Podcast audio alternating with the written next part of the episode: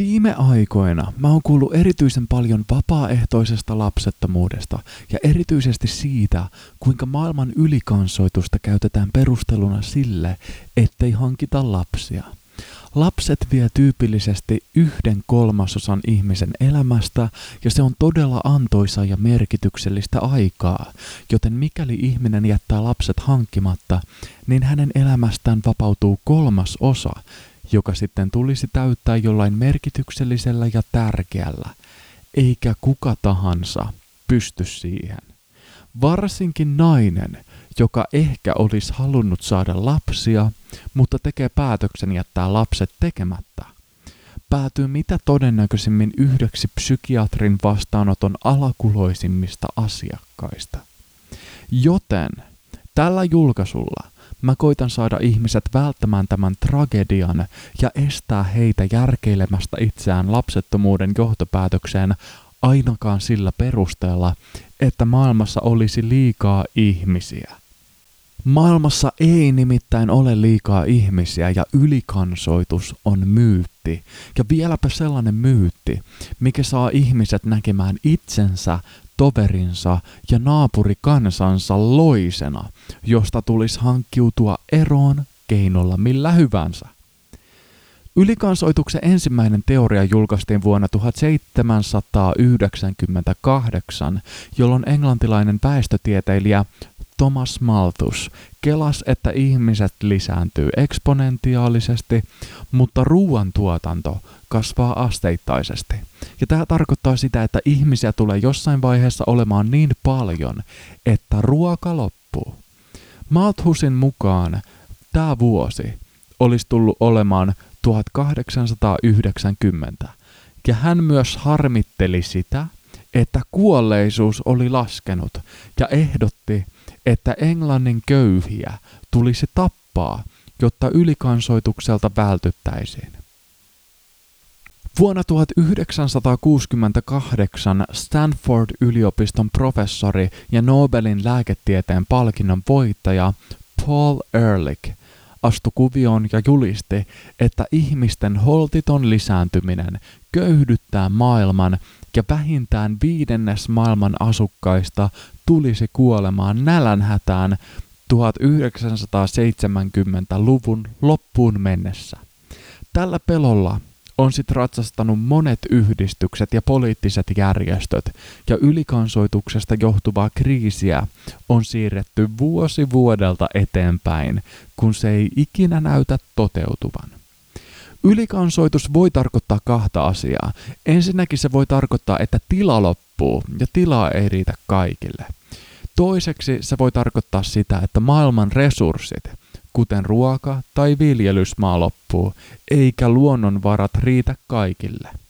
Tilaa meillä on yksiselitteisesti tarpeeksi, sillä kaikki maailman ihmiset voitaisiin muodostaa neljän hengen perheisiin, rakentaa heille talo pienellä pihalla ja he mahtuisivat oikein hyvin asumaan Teksasin kokoiselle maa-alueelle. Ja tässä vaiheessa saanen muistuttaa myös, että kaksi kolmasosaa maailman suurimmasta valtiosta, Venäjästä, on täysin asuttamatonta seutua ja vieläpä alueella, joka voisi kaivata hieman ilmaston lämpenemistä.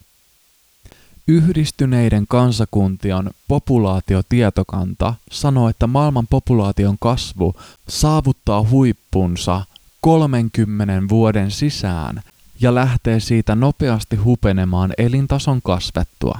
Muitakin ennustuksia on, mutta yksikään ennustus ei oleta ihmisten lisääntyvän loputtomiin.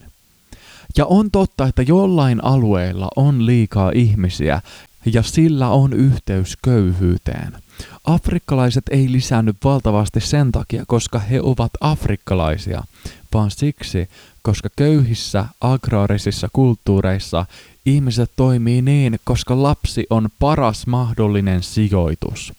Myös suomalaisilla oli 30-luvulla tapana tehdä vähintään seitsemän veljestä. Kyseessä on jokaisen maailman maan kehityskaareen kuuluva demografinen siirtymävaihe, eikä mitään sen kummempaa.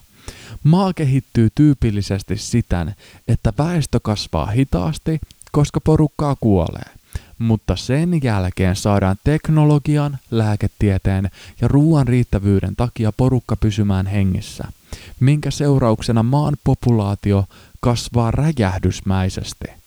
Sen jälkeen näiden suurten ikäluokkien lapset hankkii vähemmän lapsia, minkä seurauksena väestönkasvu hidastuu ja lopulta ollaan tasapainossa, jossa vanhemmat hankkivat keskimäärin kaksi lasta, mikä tarkoittaa, että he eivät varsinaisesti lisäänny, vaan he tuottavat itsestään vain kopion jälkipolville. Jotkut hankkii vain yhden lapsen, mikä tarkoittaa käytännössä sitä, että muksun äiti päätti monistaa itsensä, mutta ei kumppania.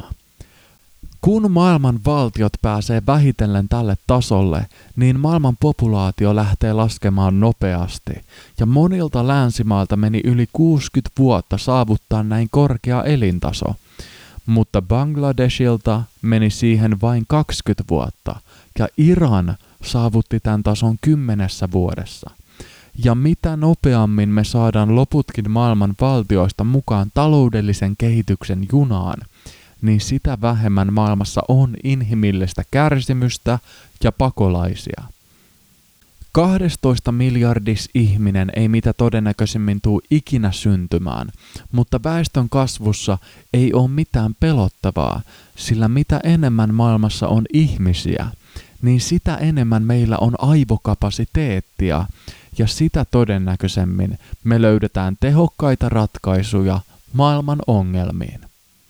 Länsimaat eivät siis ole ylivertaisia taloudellisessa nerokkuudessa, vaan me saatiin varas lähtö ja sen takia tultiin ensimmäisenä maaliin. Ja sitten on olemassa se näkökulma, että maailma ei kestä näin suurta ihmismäärää resursseiltaan. Tämä on jännä näkökulma, kun sitä ajattelee siltä kannalta, että ruokaa riittäisi kyllä kaikille, mutta se jakautuu epätasaisesti.